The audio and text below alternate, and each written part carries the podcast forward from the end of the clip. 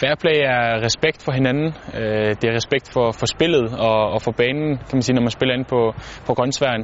Og så er det, at man, øh, man ligesom har fodboldens værdier høj, højnet over alt andet. Øh, det vil jeg umiddelbart sige, at er fair play. Så er det selvfølgelig, at man også ikke spiller svinsk, men, men spiller til, til grænsen, som dommeren nu sætter. Morten Vikhorst, han sparkede engang bolden forbi målet, da han skulle tage et straffespark på Ligalandsholdet. Ja. Kunne du selv finde på sådan noget? Ja, det kunne jeg godt. Øh, jeg synes, at det er en, en flot øh, gestus i forhold til, hvis det er en fejldom, at man så går ind og, og viser sig ikke som spiller, men også som hold, som, som de her ja, fair play-spillere. Så det, det var en flot ting.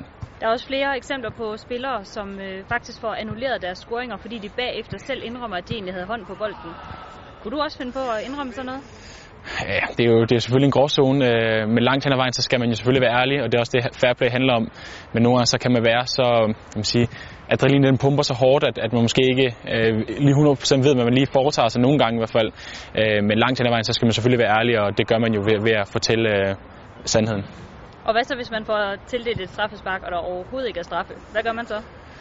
Jamen, det kommer ind på, hvor, hvor vigtig kampen er måske, øh, men langt hen ad vejen, så skal man jo være ærlig igen, og, og hvis, man, øh, hvis man siger det til dommeren, så kan det være, at man får, får lidt i den anden ende. Øh, så det, det er et spil, man nogle gange skal have øh, med dommeren, at man, man, man respekterer hinanden, men lige så meget, at nogle gange så er kampen så vigtig, at man simpelthen ikke kan lade være med at, at gå all in og, og, og tage det straffespark.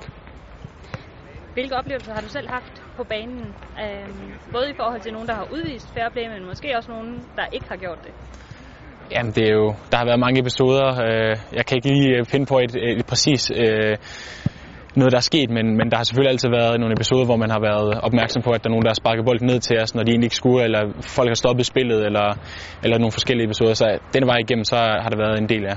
Er det vigtigt at, at bevare den her fair play, eller er der simpelthen ikke plads til den i topfodbold?